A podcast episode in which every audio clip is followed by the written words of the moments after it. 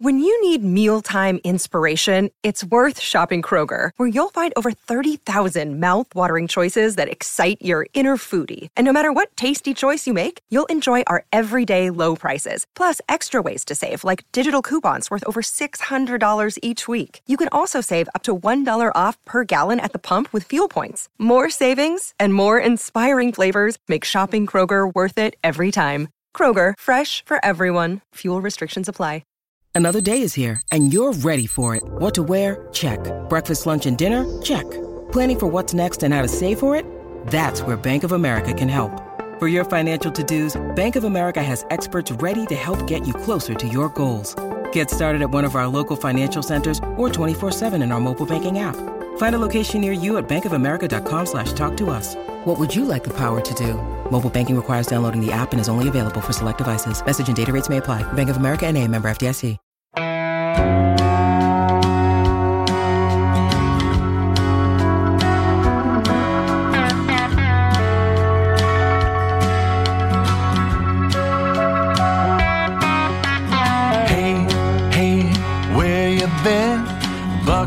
Talk is about to begin. Hey, hey, hey, come on in.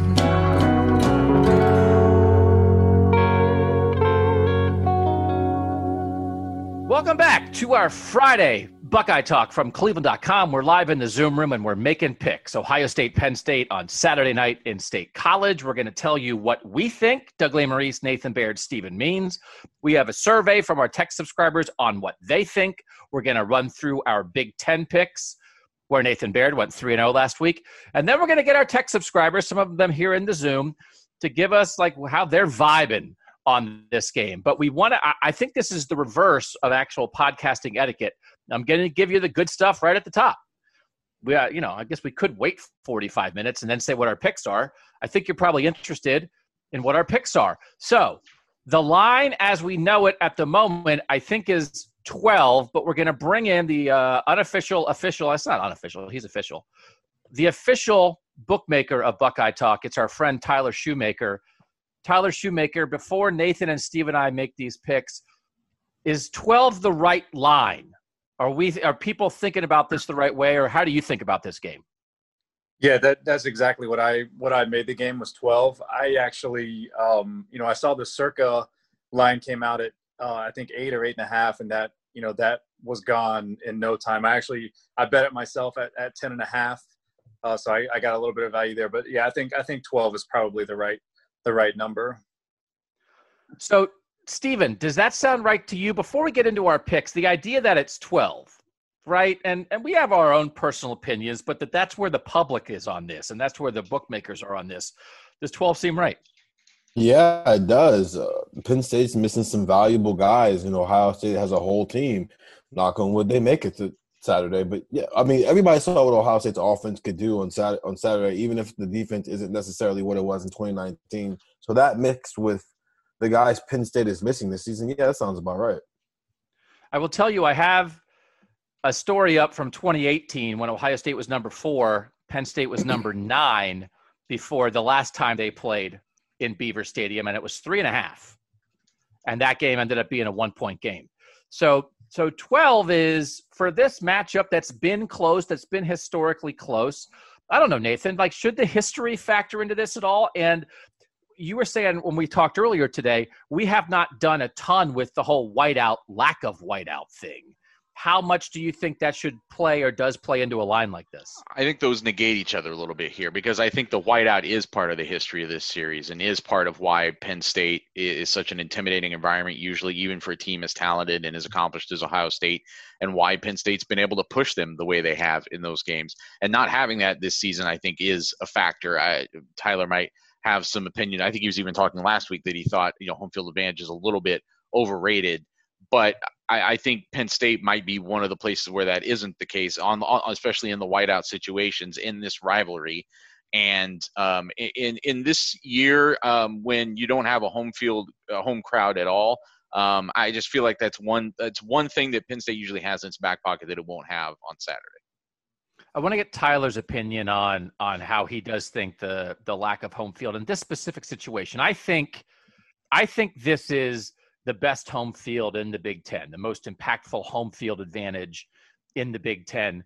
But I also do want to share with our podcast listeners that here in the chat, just as we're doing this podcast and we can see what text subscribers are texting, I just noticed that someone texted endless soup and breadsticks though.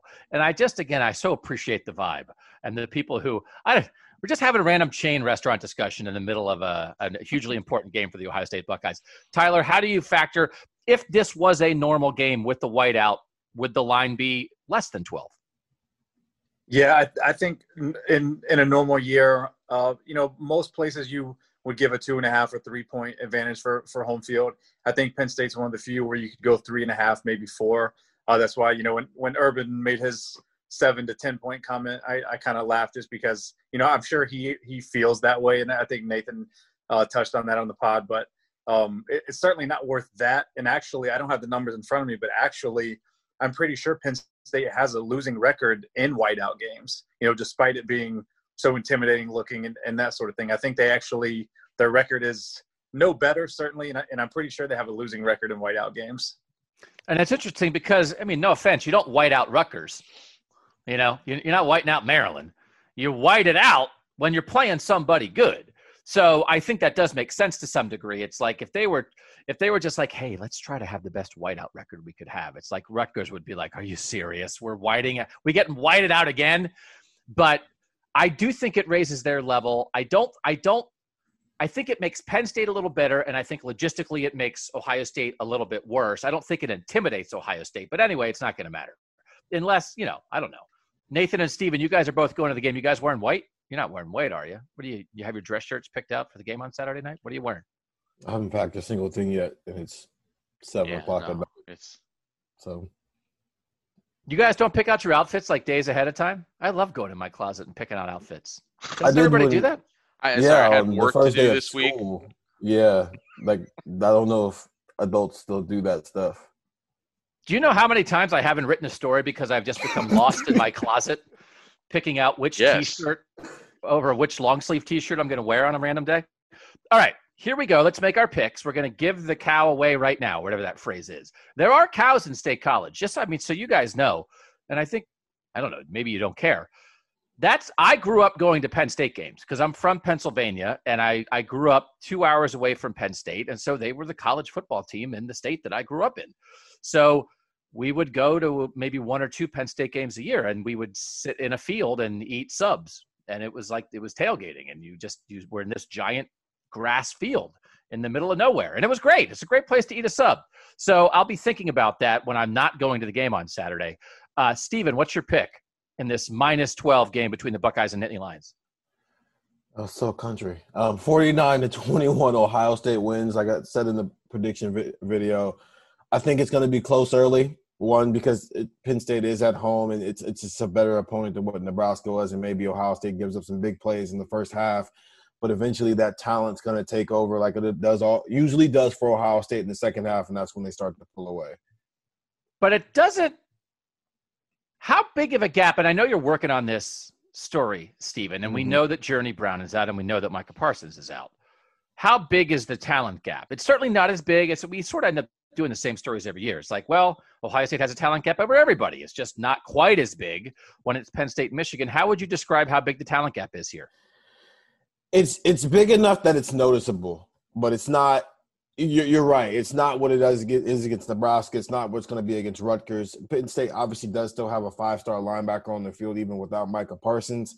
But it's noticeable enough that it shouldn't matter if a team wants to start pulling away. Because if you want to just blame talent as why a team pulled away late in the game. All right.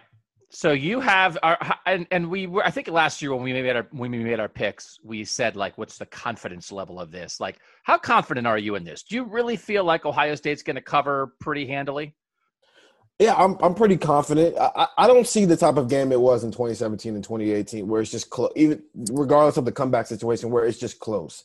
I think for to answer the talent question, Ohio State has an average star rating of 92.89, while Penn State's is 90.15, and the point differential is not 976.48 points to 850.70 points. So it's a pretty noticeable talent difference. I'm pretty comfortable that just like everybody else on the on Ohio State's, State's Big Ten schedule this year, they might be able to get a couple stops in the first half and they might be able to put up some points, but can they score the way Ohio State is going to be able to score this year? And there's nobody in the Big Ten who can do that. The only teams who honestly can do that right now, from what I've seen, who are college, college football playoff worthy, are Clemson and Alabama. It is possibly going to be a very successfully boring season for Ohio State, at least in terms of analyzing it, because it's possible that the analysis every game is, well, Justin Fields is really good. I don't know how they're going to stop him.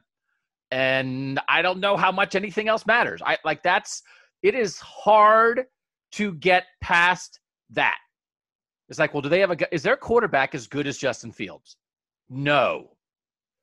Do they have a defense who can stop Justin Fields as a runner and a thrower? No, not stop him. Can they handle Ohio State's two best receivers? Well, I know, not really.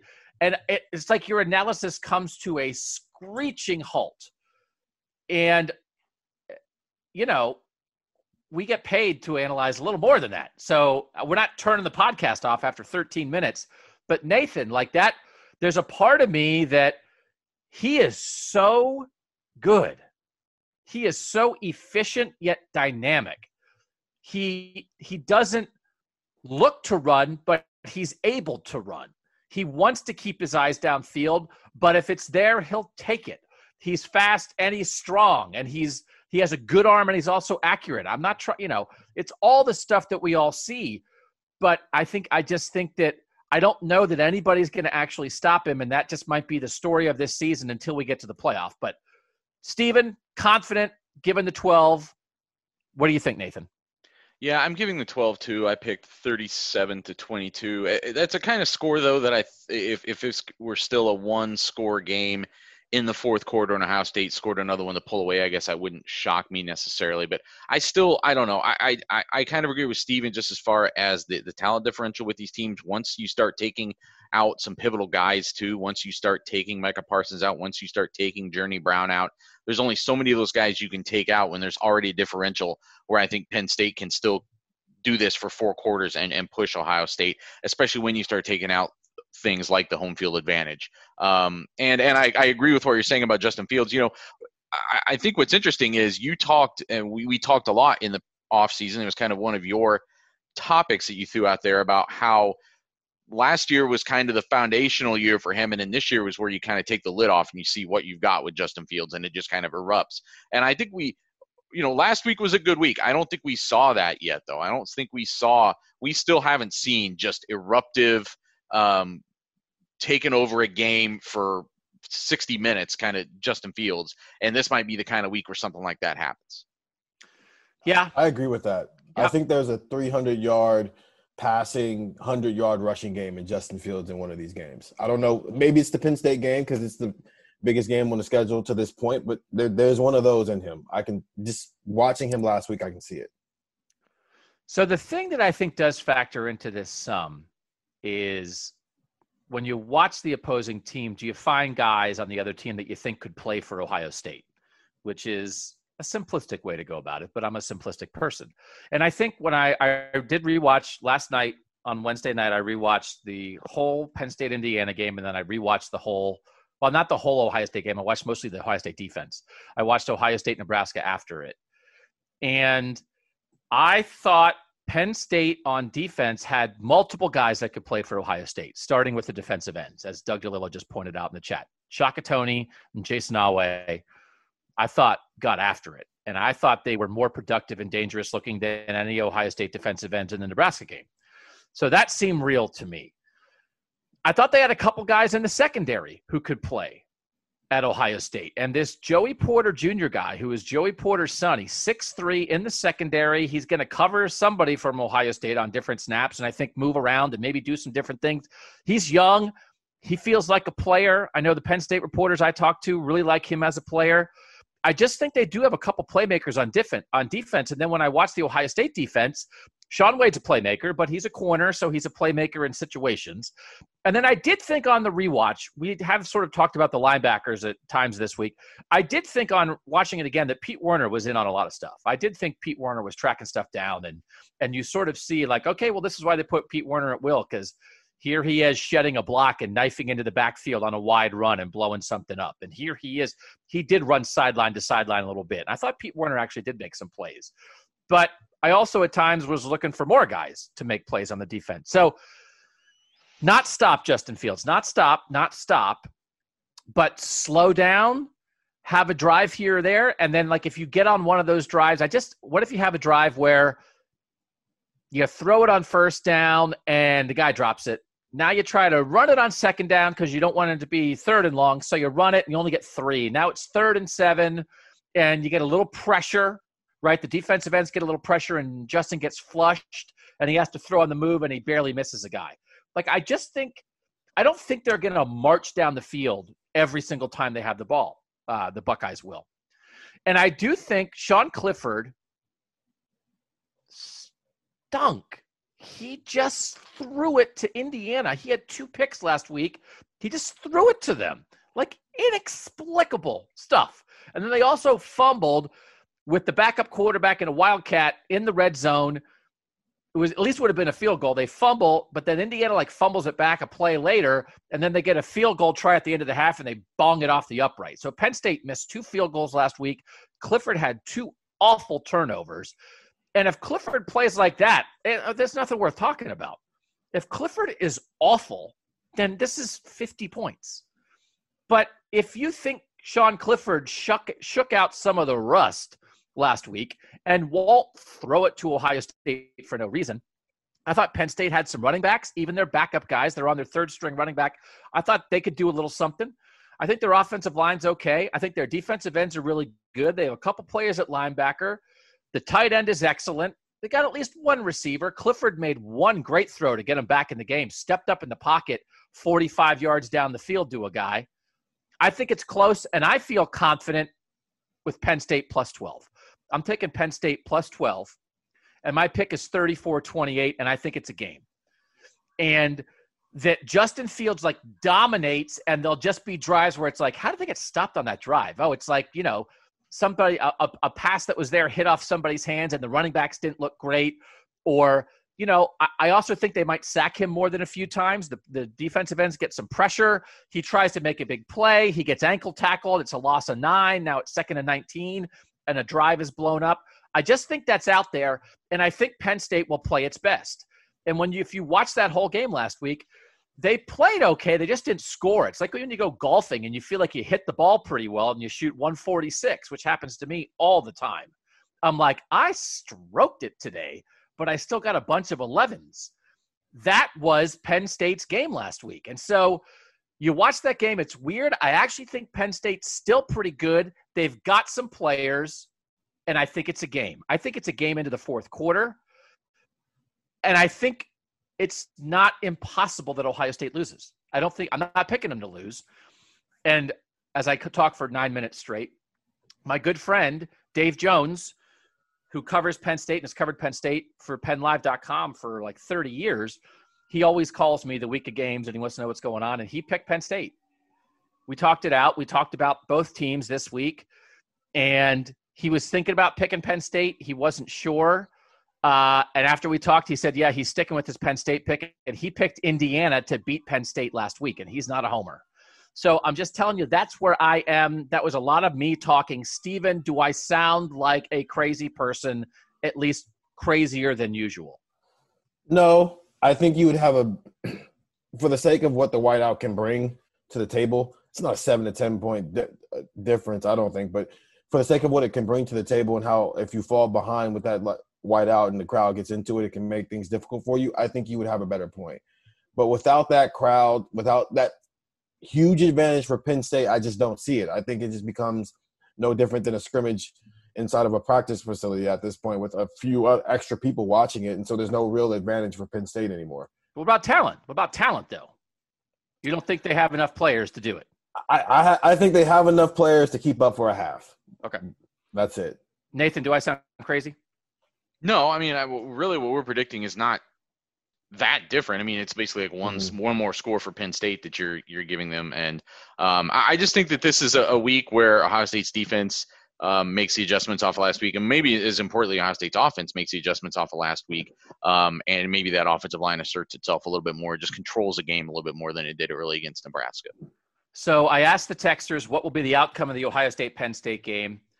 The options were Ohio State wins by 13 or more, so Ohio State covers. Ohio State wins by 1 to 12, so you pick Penn State, or do you actually pick Penn State to win? And I will say 1% of the text subscribers picked Penn State to actually win. And one of those people texted and said, I just did it to avoid a jinx.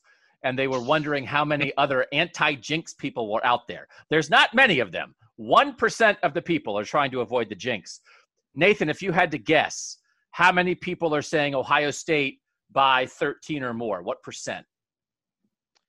Uh, uh, 58. Steven, what percent? 13 or more? 62. 70. 70% 13 or more, 29% 1 to 12, 1% pick in Penn State. There is a second question that I asked, however, that really gets to the heart of this, I think. And this is what I want to get some text subscribers who are in the Zoom with us to talk about. I phrased the question this way regardless of your pick, are you actually worried that Ohio State could lose to Penn State? And we will reveal that later in the podcast. But first, we're going to take a quick break and then we'll come back with some picks from around the Big Ten. You're listening to our Picks Pod preview, Picks Pod on Buckeye Talk. Back on Buckeye Talk, we're going to make our other Big Ten picks. So we make we pick two other Big Ten games each week, and Nathan Baird, the beardless, hot chip eating, uh, shirtless during ask, asking Ryan Day a question while shirtless, whatever we decide. Nathan Baird, you did go three and zero oh in your picks last week. Would you like to take a victory lap?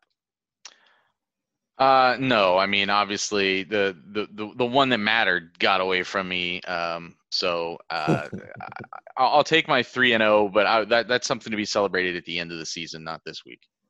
So Nathan won with Purdue, and he won with Michigan versus Minnesota. Stephen and I, and, and then one on Penn, uh, one on Ohio State. Stephen and I both won on Ohio State. Stephen won on um, Indiana. Yeah. Actually, yeah. picked not only Indiana with the points, but you said Indiana would win, and that was very, mm-hmm. very correct. So very well done there. I won with Northwestern, uh, blowing out Maryland, and then Stephen and I both were wrong on Minnesota against Michigan. So Nathan won the head-to-head there. But I want to run through some of the other Big Ten games this week. Of course, we know there is not a Nebraska Wisconsin game this week, and I saw uh, you know, Nebraska was trying to play uh, Chattanooga, and and that didn't work out. And so Nebraska said, "Why aren't we allowed to play a game? We're Nebraska." And so the Big Ten said, "Sorry, you can't get to play that because we're a conference and we're doing this together. And sometimes Nebraska." You're not allowed to just go off and do whatever you want to do. And if you would like to do that, maybe you should just leave and Dan Wetzel from Yahoo Sports. I saw a headline on a column. I haven't had a chance to read it yet. Uh, I don't know, man. Like, this is enough. D- does anything feel like this, Detour? Is anyone feeling like, hey, this might be the end of Big Ten Nebraska? That like nobody's happy with this, Nathan? Is this like we getting? Is it time to, for a divorce here? I don't know if it's time for divorce, but it's time for some marriage counseling. Mm-hmm. There, there, there's clearly a problem here. There's clearly an uncomfortable relationship. Um, and it's it's always been, uh, I think, a little bit off, partially because Nebraska has not lived up to its end of the bargain here recent years on why it's in the Big Ten in the first place. Um, in, in a lot of ways from from football competitive standpoint and i think that that is it's one of those like underlying issues that you know you're already mad and then you come home and uh, somebody left their their shoes out and you tripped over them and then that becomes the fight when it it's really that you're mad about something you did or something something you're something that that is really your fault at the at the start of the day which is Nebraska's futility in, in football recently. So um, I think something I, I just don't know where Nebraska would really go at this point though. And I also don't know what the Big Ten would do to counter that um, to find its you know a new 14th member. So it, it what do you mean I don't you think, don't know where they'd go? They'd go back to the Big 12. Well, they'd go back to the Big 12, I suppose. The Big 12 would I mean, say, "Thank you for coming back. Now we have 11." Fine, but uh, but uh, it's it's just it's I, I don't think it's something that, that it's going to fall apart because I think it is still advantageous for both programs or both entities. I think the Big Ten gets something from Nebraska, especially if Scott Frost can ever get something going there. I think Nebraska obviously gets something from the Big Ten, um, but right now it is a bumpy road, and I don't know if if it's going to change if it's going to necess- if it's going to only come from like a, some kind of change in administration at one or the other. But there is some reparation that has to happen. Stephen, do you think that Kevin Warren is the right marriage counselor for the Big Ten and Nebraska here? No, I don't think Kevin Warren is the right guy for anything. Right. Well, Kevin Warren's one of the spouses, really. I mean, he's the other yeah. spouse, kind of. All right. So who could be the counselor? You know who'd be a good counselor? Me. You. Yeah. I'm volunteering. Um, Stephen, what do you think? Time to let Nebraska go? Um, one set them free we're not there yet, but we're on that road. The, the kids are starting to see the arguments now. They're not hiding it very well. Um, so I think it, it is maybe two or three more decisions or indecisions in the Big Ten's case until Nebraska probably sees its way out of this marriage and heads back to the Big 12 and it tells them Big 12 opens his arms open wide and says, Welcome home. I do think it's possible that if you're going to be mediocre, just be mediocre with your friends. Yeah. Like Nebraska's like, we know these guys. Let's go be mediocre with them again. Why be mediocre? You, you thought you were going to go be good. You thought you was going to be better, and it's mm-hmm. like, no, it's it's it's mediocre. So the grass is not always greener on the other side. Be mediocre. Well, unless it's 1995, you know. And I think right. the worst part of it for them is it's not like they're getting drubbed by the teams from the East every year. It's like they're looking up at the West and they're looking up at uh, Purdue and Minnesota and thinking like, what are we doing here? Like, wh- where did this go wrong? All right. So they're not playing. They're not playing anybody. Wisconsin's not playing anybody because their whole team's infected. Uh, let's talk about the games that are happening. We'll bring back our official bookmaker, Tyler Shoemaker. First game I want to talk about, we'll just run through each of these for a minute. Minnesota, the line we have is minus 19 and a half at Maryland. I just I guess everyone just thinks Maryland is awful. But 19 and a half, Minnesota just lost to Michigan. I don't know. Is 19 and a half too much, Tyler? Does that sound right to you? No, that, that's too much. I, I made it 14 and a half. I mean, you, Maryland is pretty bad, uh, but also I think Minnesota just came in riding last year's good record when really they, as you would say, they were kind of fake good last year. Um, you know, they played a lot of backup quarterbacks last year and that sort of thing, and I think that kind of inflated their record last year and therefore their perception coming into this year. So yeah, I think I think 19, 19 and a half is way too high. So we'll just when when either of us when we're making our other two picks, is anyone taking that as one of their games? If Tyler's saying especially that that line's too high, is anybody jumping on Maryland plus 19 and a half? Stephen or Nathan? It was like my fourth game, but I'm right. not taking it now. Stephen, no, no interest. All right. Next game I want to do Purdue minus seven versus Illinois. Uh, Jeff Brohm is back this week. Is that correct? Correct. Jeff Brohm is healthy, and Rondale Moore is probably back. Definitely. So back. I, I saw a report today that Jeff Brohm will give an update on him tomorrow. There wasn't a report earlier this week though, where their wide receivers coach said that he was not practicing, that he was completely out earlier this week. So I don't know what his status is. Okay, so minus seven, Tyler. Does that sound about right for you on Purdue at Illinois? No, still still a little high, especially if Rondale Moore's not going to play. And that's I I made this line three and a half, basically with the assumption that he's not going to play, just because they've been so hush hush about his status. That that leads me to think, and it was so mysterious last week anyway. It just leads me to think he's not going to play. So I made this line three and a half. And it's possible. I mean, Illinois got mertzed in the first game, but Illinois might not be horrendous. Exactly. So where I think there there's some stuff that everyone's like, obviously you're reacting to week one, and I think some of the re- reactions might be overreactions in some ways. Ed, Stephen or Nathan, you guys taking this game at all? I am actually. I'm taking Purdue minus seven. Um, I still think that they are uh, a little bit underrated, and it, even if even if Rondale Moore can't play, um, I think you saw a little bit last week that that David Bell is not just a another dude out there. That he's um, he's a legit big time receiver in this conference. They've got um, they've got some playmakers on the other side of the ball, and I don't think Illinois is very good. That's another program that I know a, a little bit about just because uh, my brother's back there and is a big fan, and a lot of other people I know are. So I hear about Illinois a lot, and there's not a lot of optimism there right now. So I think Purdue's going to win that one pretty easily. All right, Steven, you taking this one? No. All right. Next one that I want to do Northwestern getting two and a half at Iowa. Tyler, you agree with this line or no? Uh, I made it four and a half. I think um, Iowa, gosh, I, I bet Iowa last week. They didn't cover, But when you really look in that box score, I mean, they had so many opportunities. They they outgained them, had a better uh, yards per attempt through the air and better yards per carry. I mean, they they were better across the board and somehow just just played bad. So I think I think it's kind of an overreaction to week one. I, I would take Iowa here.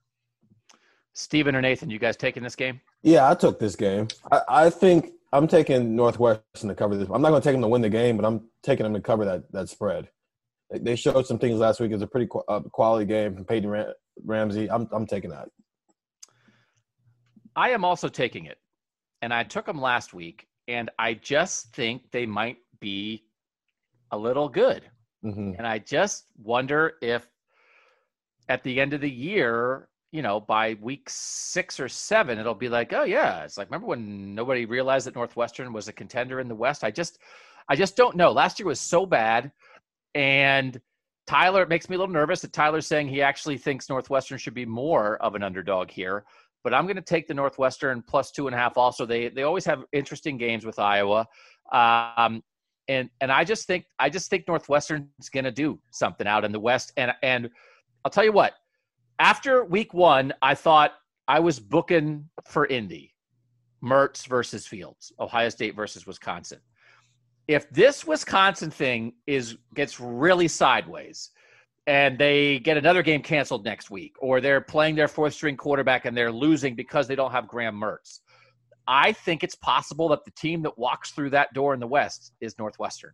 So I'm going to take Northwestern plus two and a half as well. Next game, Indiana minus 10 and a half at Rutgers. Two big wins last week for these two programs. 10 and a half. Indiana, a 10 and a half point favorite on the road at Rutgers. T. Shoe, what do you think about that? I made this line 12. Um, I think both teams are getting uh, a little overrated coming into this week, you know, because Indiana wins kind of a fluky game against Penn State where Penn State dominated the box score and still somehow found a way to lose and Rutgers is kind of the same way. I, you know, I'm sure most people didn't watch that game because why would you? But Michigan State had seven turnovers in that game, and that's just so. I think Rutgers is getting a lot of credit for winning that game, and I'm glad that they have like a living, breathing team again. But seven turnovers, it, you have to win that game. So I, I think they're a little, a little overrated coming into this week. Can I just Doug, say? I think that line's actually 11 right now. It is. I think what did so. I say it was? 10, 10 and a half to 11. All right, it's moved half a point since I sent the email, so we'll call it minus 11. And I just want to shout out T. Shu for the Rutgers, the sly Rutgers slander here on Buckeye Talk. We didn't even have to do it ourselves. Just it's Rutgers. Rutgers finally won a Big Ten game for like the first time in four years, and Tyler's like, "Why would you watch that thing?" Much respect, Tyler. You're definitely you're fitting right in, man. Is I have no idea. I have no idea about what about Rutgers or Indiana from last week is real or not real. I will tell you, I love Michael Penix in theory. In practice, it looks like Michael Penix is throwing a medicine ball. Like I, that is not. He's got some stuff, but he his throwing motion makes me nervous. Some throws he made last week, like dudes just dropped it right when you needed them not to drop it.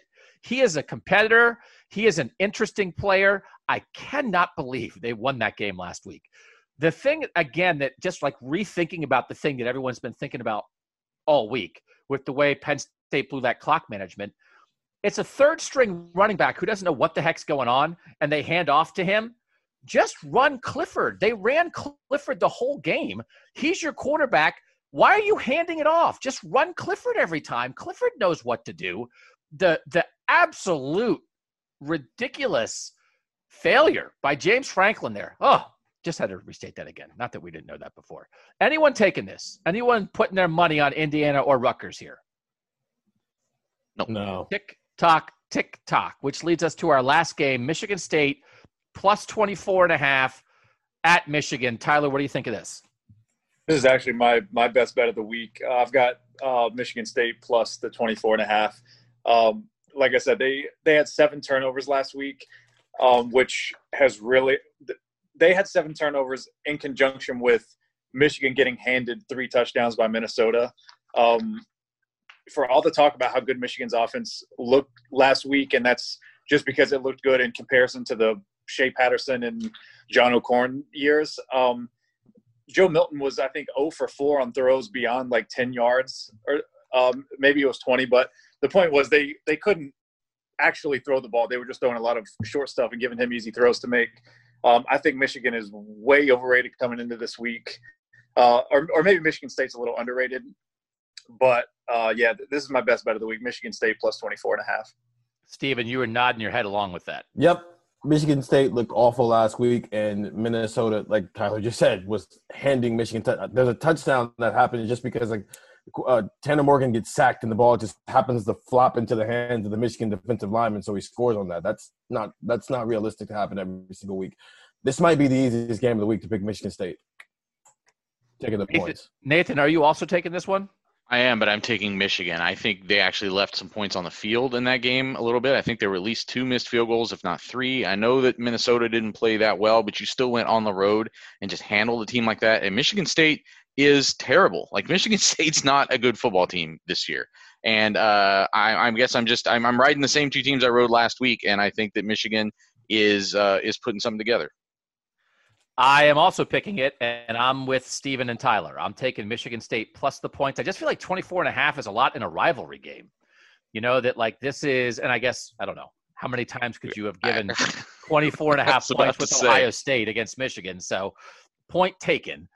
But if Mel, you know, I think Mel Tucker's a good coach. I think he got put in a tough spot. I think he'll circle the wagons a little bit. And there's some pride on the line in this one. And I think to to what sort of Tyler said, I don't think Michigan is a finished product. I think Michigan showed some flashes last week, but I think we talked about that. I thought they were loose good. I think they, but I think there's some looseness there, and maybe it'll turn. Might be a little loose bad here. And as much as turnovers are sometimes great defense, or sometimes it's terrible incompetence by the offense, sometimes just weird. And so, man, so there were I think some to the points that Steven and Tyler made. I think there were some weird turnovers in both games last week against Michigan State and for Michigan, and this just feels inflated. And I think Michigan could like re- look really good and win like 38 17 mm-hmm. and control the whole game and still not cover. So I just think I, I 24 feels like a lot to get here. So I will take that happily. Um, all right. Doug, can I make one? Yeah, one go ahead, Tyler. Point on, on, on that game um, you know, for all the talk about the uh, ineptitude of the Michigan State offense and, and how great Michigan's offense looked, uh, Pro Football Focus actually graded Michigan State's offense better than it did Michigan's last week, just for, for the record. What? I thought, yeah, I mean, I, well, well yeah. So, Nathan, you don't want to change your pick? No, I'm good. No, because, uh, oh, so now we're going to get Baird already crammed it right up our cram hole, Steven. So now it's like every week Nathan's gonna be like, "Oh, what are what are Doug and Steven taking? I'm taking the opposite. I'm Nathan Baird, and I mean I'm, we can't argue. Three and zero, oh. three and zero. Oh. He's gonna be like, who are you gonna trust? The guys who get professionally paid, who get paid to grade these teams, or the guy who went three and zero oh last week? I mean, three and zero oh is three and zero, and almost the ultimate hedge. Almost again, if if if Jack Miller was not out to personally get you, Nathan, we would be talking about how you middled that line perfectly. Again, it wasn't it wasn't Jack Miller, it was Ryan Day. By the way, yeah. we know what's going on with Quinn Ewers. We know that everybody is excited. We know that stuff is crazy but this is the Picks Pod, and we're not going to sidetrack ourselves with a discussion about a five star quarterback who may or may not be a Buckeye in two years, even though that's actually what you want us to talk about. And we will. We will. But, and I, this is, I, it's so weird. It makes me feel like so old. And I've told this story a million times, but if you're sick of my stories, you're probably not listening. When I went to um, the Penn State game in 2007, is that right? Now I can't I can't remember this right. Whenever Terrell Pryor was a senior in high school, and on my way to Penn State, I went and watched him play in Jeannette on the night before, and then I went to Penn State. Um, and this was back in the days, like the ancient days of the internet and the ancient days of newspapers understanding anything about the internet. And I wrote these stories about Terrell Pryor and Jim Tressel and Darrell Hazell and uh, Joe Daniels were at the game, and it was like this whole thing and Terrell Pryor was running around and, and just making people look silly. And I wrote about it, and then but it was like, hey, it's, it's Ohio State football. Like they're going to play a big game now. This is exciting. And the the people at the newspaper afterwards like explained the analytics and said that Terrell Pryor stuff you wrote is the most read stuff you've written all year. And I was like, what are you talking about? I'm covering a team that's like trying to win a national title and everybody's interested in the high school guy. And it's like, here we are now. And it's like, I know we could just punt this whole podcast and do three hours of Quinn Ewers and everybody would be happy. But we're not going to do it. We will do it a lot next week. He's not going anywhere. I mean, unless he like commits to Ohio State in two days. If he commits to Ohio State in two days, we'll do an emergency podcast in the middle of the Penn State game if we have to. But that is interesting. That is exciting for Ohio State, and we will get to it next week. For now, we're going to dive in still on Ohio State, Penn State. After this break, we'll come back with the survey results of how worried are you actually that Ohio State could lose? And then we'll ask our text subscribers maybe why they are or are not feeling that way. Thanks for joining us on this live Zoom preview on Buckeye Talk.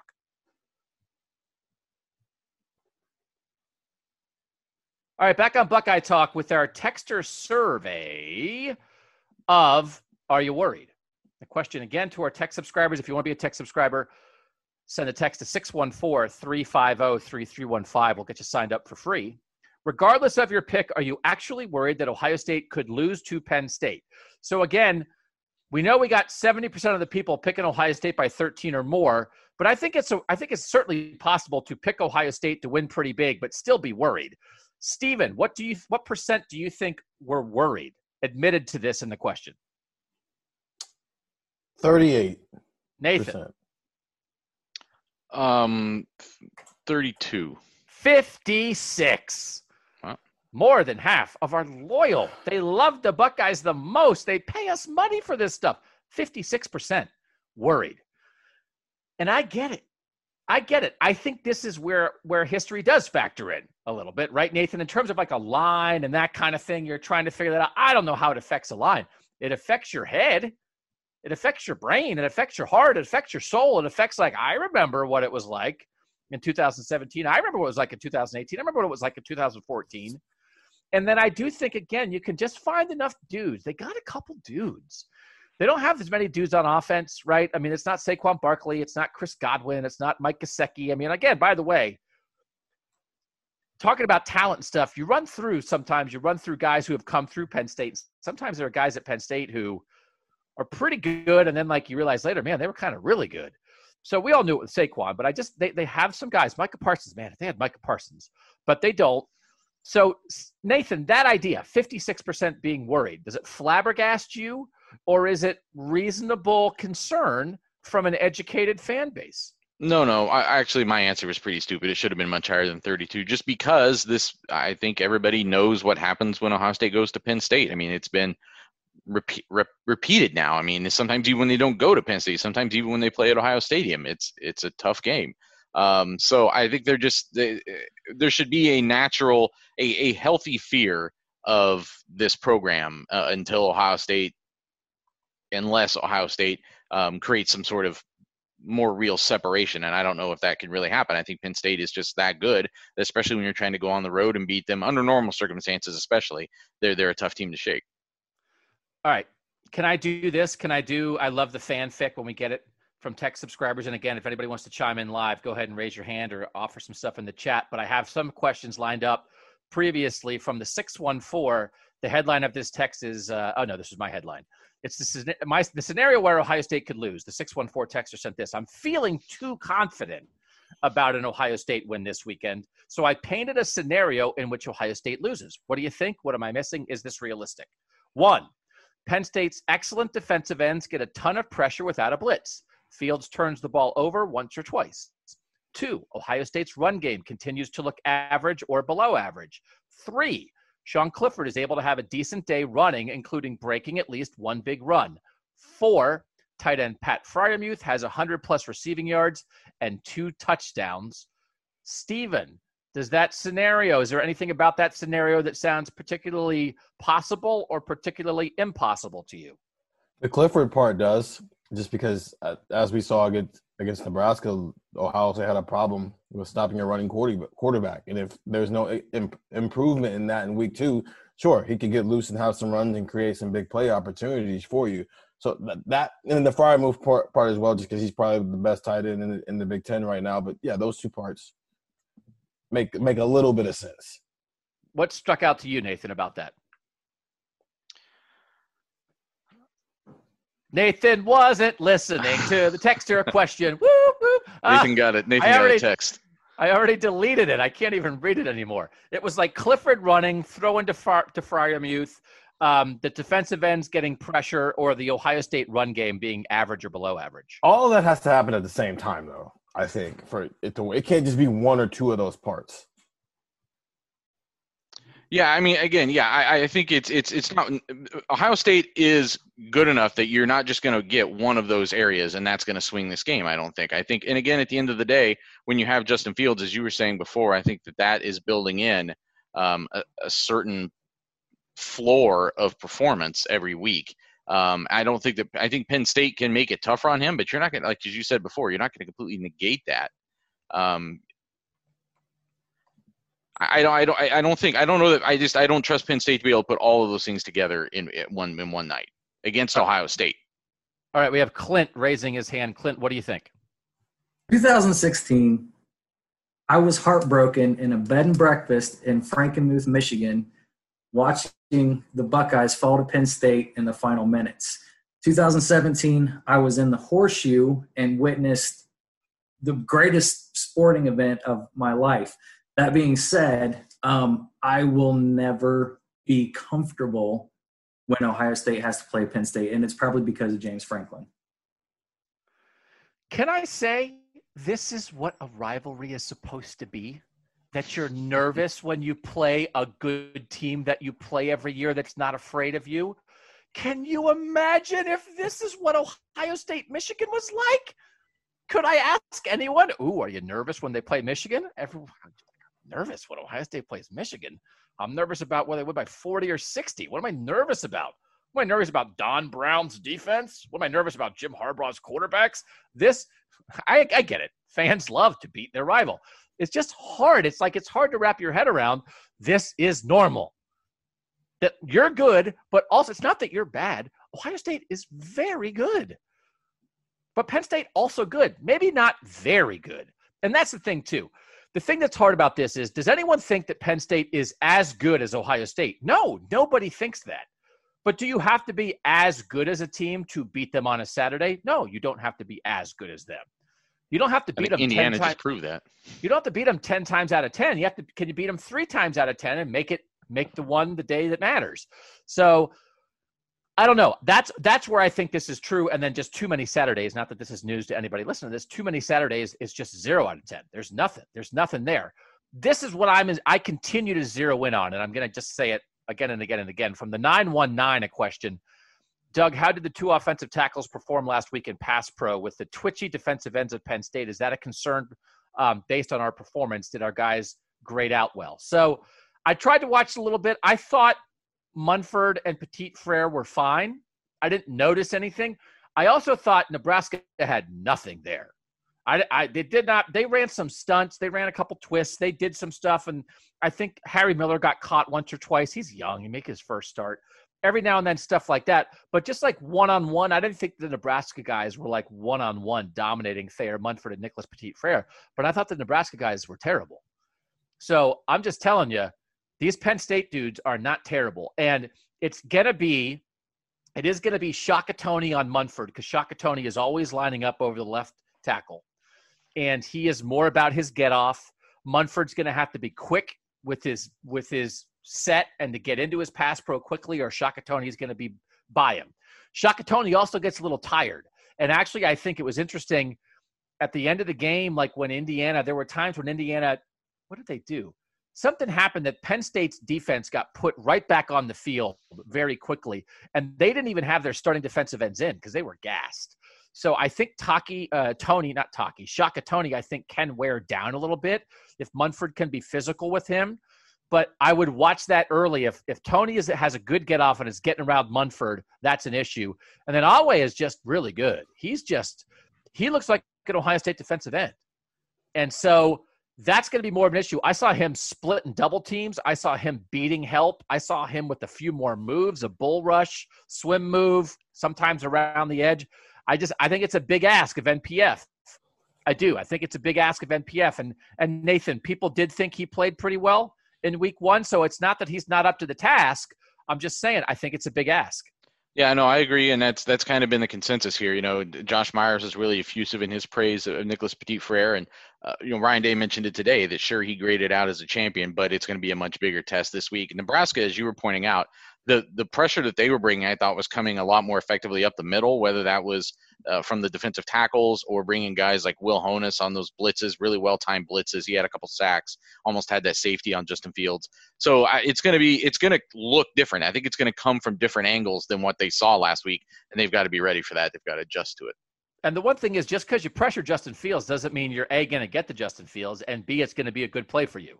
You might pressure Justin Fields and he steps up and runs for 30 yards. Or you might pressure Justin Fields and he spins out of the pocket and throws it 60 yards downfield to Chris Olave. So that's the thing, too. And then when that happens, game over, right? It's like, hey, great pass rush. Congratulations on winning your pass rush rep the dude just threw a 60 yard touchdown, which goes back to, I think, something that's come up a couple times on the podcast here from the 601 is this game a shootout?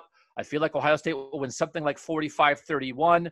What do you think? A lot like LSU and Texas last year. And we talked about that on the big Thursday pod. That was week two. LSU didn't really stop Texas that much. They won a shootout, and then the defense got better in the second half of the year.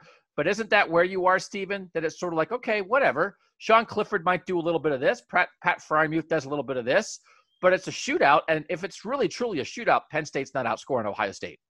Yeah, because the thing in that in that game was LSU's defense was decent, but it wasn't historically great, and it was early in the season at that point, so they hadn't really gotten used to some things yet, and so they were able to give give up some points. But the offense was so explosive that it didn't matter. They got key stops when it, when they needed to, and I think that's what Ohio State's defense is going to be this year.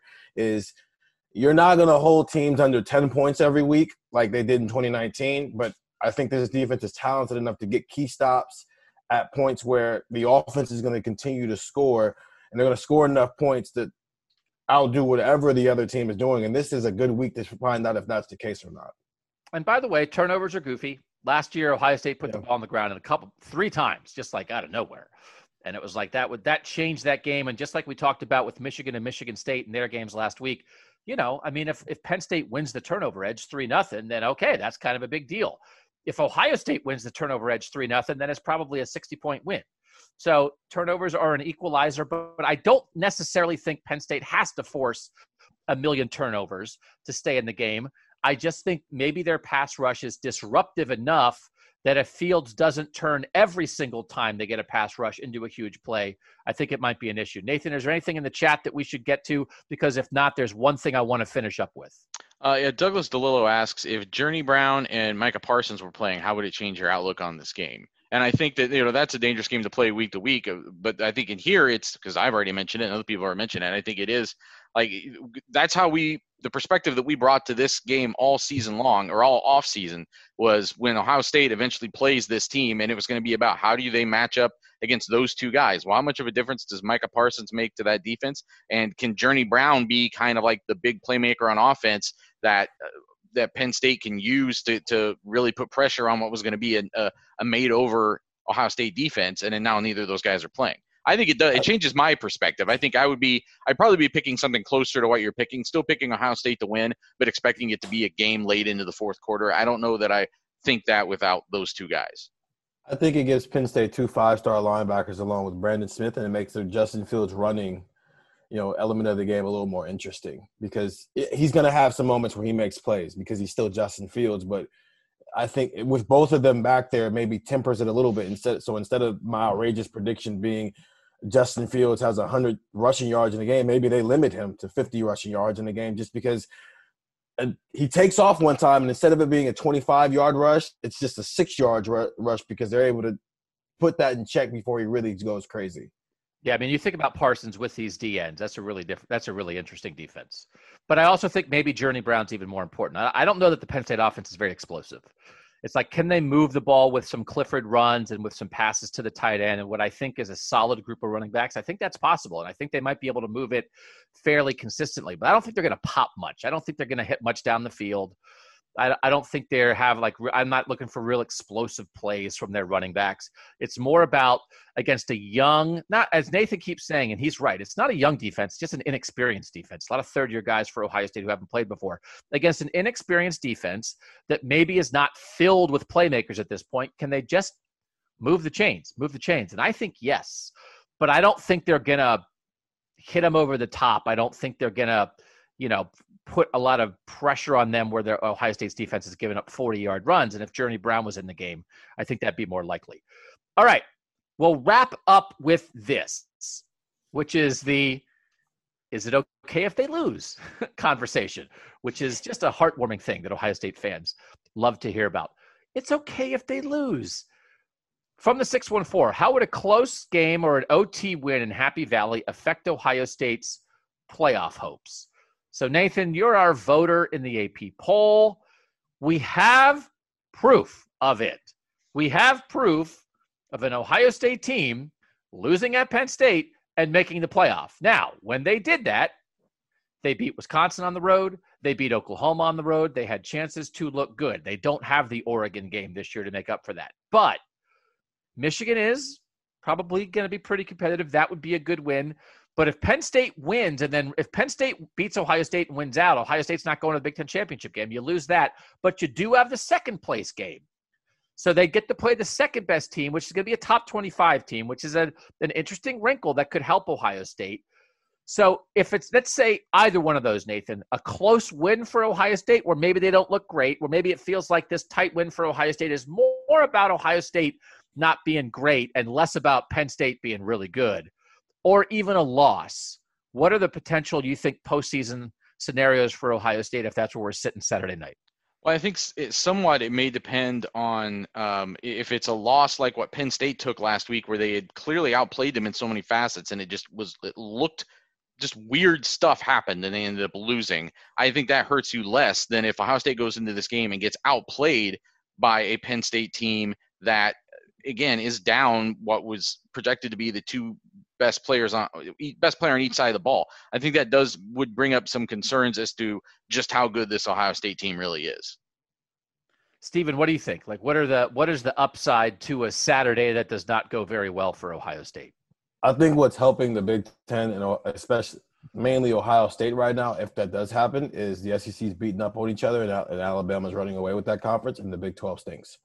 And so they could be in a situation where the Big Ten could be could end up being the the conference that gets two teams into the playoff because of those factors, along with the team who who is now the second Big Ten team is Ohio State, who we already know is a championship contending team. We've talked a lot about on the Monday Madness pod who's the fourth, who's the fourth team, right, Nathan? That's always a thing that comes up. I will tell you, this is the fourth team that will get in the playoff. In the pecking order of who's the fourth team that gets in, that list is Alabama, Clemson, or Ohio State that loses. Mm-hmm. They're first up. So, you know, if Ohio State loses, now you're in a scenario where it's like you're rooting for Clemson, you're rooting for Bama, right? You don't want all of a sudden now Clemson loses to Notre Dame. Now, now Clemson's backing in, and now you're getting in. Now it's. I just think that they'd still be in because those three teams have equity built up. It might be just perception equity, but it's there everybody in the country sees a top three in college football and then a big mess. Nobody's sure who the fourth best team is. But if all of a sudden one of those top three teams winds up fighting for the fourth spot, I think everybody would agree who the fourth best team is. And that if now the playoff is Alabama, Clemson, the Big Ten champ who's not Ohio State, and then you're for, and Ohio State has one loss to Penn State, and that's it. The fourth team's Ohio State. So I'm not trying to render Saturday meaningless. But I think it is possible that truly, truly, what is on the line for Ohio State Saturday night is the difference between the three seed and the four seed. And you're playing Clemson or Bama in the either two way. playoff games, either way. Therefore, I have managed at the end of this hour long podcast to render this exciting Big Ten matchup meaningless. Thanks for joining us on the Zoom call. Listen, it's not meaningless, but I'm just trying to tell you that. Is that am I wrong? Am I wrong? Am I wrong? You're No. you're not wrong. I think if if uh, I I do think it may depend on Penn State kind of living up at the, its end of the bargain a little bit though. Um, like I said, it's got to look. It's got to. It's got to still be a quality loss if that makes sense. But if Penn State stinks, then Ohio State just becomes the one-loss Big Ten champ, and they're Yeah. in. Uh, it, there's some transitive theory stuff there that I think like if if Ohio State can lose to a bad team, it can lose to someone else down the line too. No, I think they just. I think people would just chalk that up to they had a bad week and they lost, and that would be it. If they, it's either they're the one loss Big Ten champ and they're in, or they lost to the one loss Big Ten champ and they're in. So listen, that's a whole different discussion. If if Ohio State looks looks like a team that all of a sudden we're thinking about, ay ay ay, are they going to beat Indiana? Like, are they going to beat Michigan? That's a different discussion. Right now, are we when you're when you But- if they lose and now you're worried about a second loss, that's something else. But I that agree is with the you. discussion that we're saying is that if, if you're saying that if, if Penn State were to end up being actually bad or mediocre or whatever, and Ohio State still loses, that's where that discussion comes from. No, no, we're just saying if they just happen to lose to Penn State, but then they run the table and ki- and destroy everybody the rest of the year, they're fine. They're going to destroy the, They're the other people in. they're about to play are, are awful. I don't even think they have to destroy them. Here's what I think. I think if Ohio State is un, is the undefeated Big Ten champ, they're the three seed most likely. I think if they are the one loss Big Ten champ, they're the three seed most likely. And I think if they are a one loss non champ, they are the four seed. That's where I am. So stuff happens, and we have proof in the past of that not happening, of, of one loss killing them. But in a year where the Pac 12 is barely playing a schedule and the Big 12 stinks and everybody loves Ohio State and they have Justin Fields, I just think that's where they are. So enjoy the game Saturday. It's I think it's going to be good. I think it's going to be exciting, but this is a little preemptive for the more than 50% of the text subscribers who were worried about this. I think it's a little acknowledgement that it's if it's a bad Saturday, it doesn't necessarily ruin the season. All right, thanks to everybody in the Zoom that joined us. We really appreciate you guys. You are the loyalist of the loyal text subscribers, but we love all our text subscribers. We love all our Buckeye Talk listeners. We continue to set records with how many downloads we're getting on this podcast, and it's because of you guys. So thanks so much for hanging with us. Thanks to our bookmaker, Tyler Shoemaker, who, if we ever do make a t shirt, if we ever do, if we ever turn one of these t shirt slogans into an actual t shirt, the first free t shirt will go to Mike Lewis, who gave us a free theme song. Talk about people giving us stuff for free and us just absolutely screwing him. That guy's so good to us. Mike Lewis gets the first free t shirt. Tyler Shoemaker, second free t shirt if they ever come along. The rest of you, $39.99. So you can sign up now. Your text subscription does not get you a shirt. I want to make that clear. It does not get you a shirt. Nathan and Steven, $19.99 for you guys. Discount for the people actually on the podcast. So, anyway, thanks to everybody who listened. Nathan and Steven will be in State College on Saturday. I will be eating chilies on my couch. Make sure you are reading us. And listen, it's going to be a night game. So the post game pod, I mean, I guess I'll put it up at three o'clock in the morning, but it's going to take a while because Nathan and Steven are going to go back to their hotels before we do it. So you might have to wait for it till Sunday morning, but that's not our fault. It's the TV gods. Thanks to you guys for joining us. Thanks to Steven. Thanks to Nathan. I'm Doug. And that was Buckeye Talk.